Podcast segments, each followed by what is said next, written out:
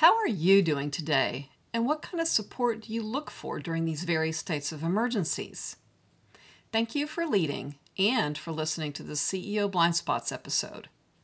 So, after what seemed like marathon virtual meetings and calls with my clients this week, and the various global issues leaders are faced with, I am wondering what type of support could you actually benefit from?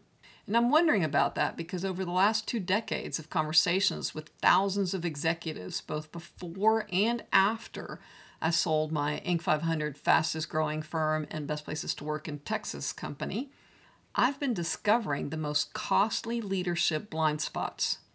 And by definition, those leaders were not aware that what they said they wanted was often not what they needed to get the results they desired.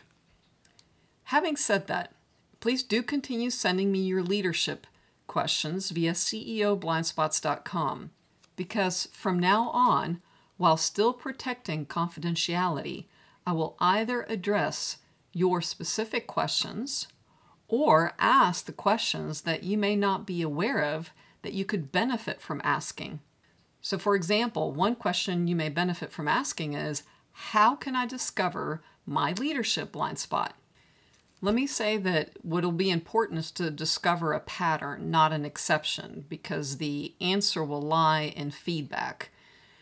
So you could ask, for example, three other CEOs or business mentors what they think your leadership blind spot could be. Or you could ask three previous direct reports what think your blind spot was then. And you could also click on CEOblindspots.com to get the free document that lists the 10 most common and costly leadership blind spots and show them to your current direct reports that you value their input and ask them which one of those do they feel like is your greatest leadership blind spot.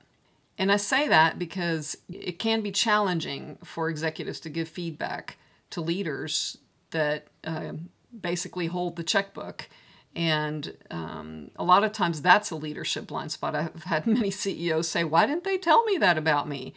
So, um, anyway, and, and another thing you could do, uh, of course, that's the least likely way to discover your blind spot, is to think about it, um, contemplate on it, meditate, pray on it, um, and just keep being in the inquiry mode of what could it be.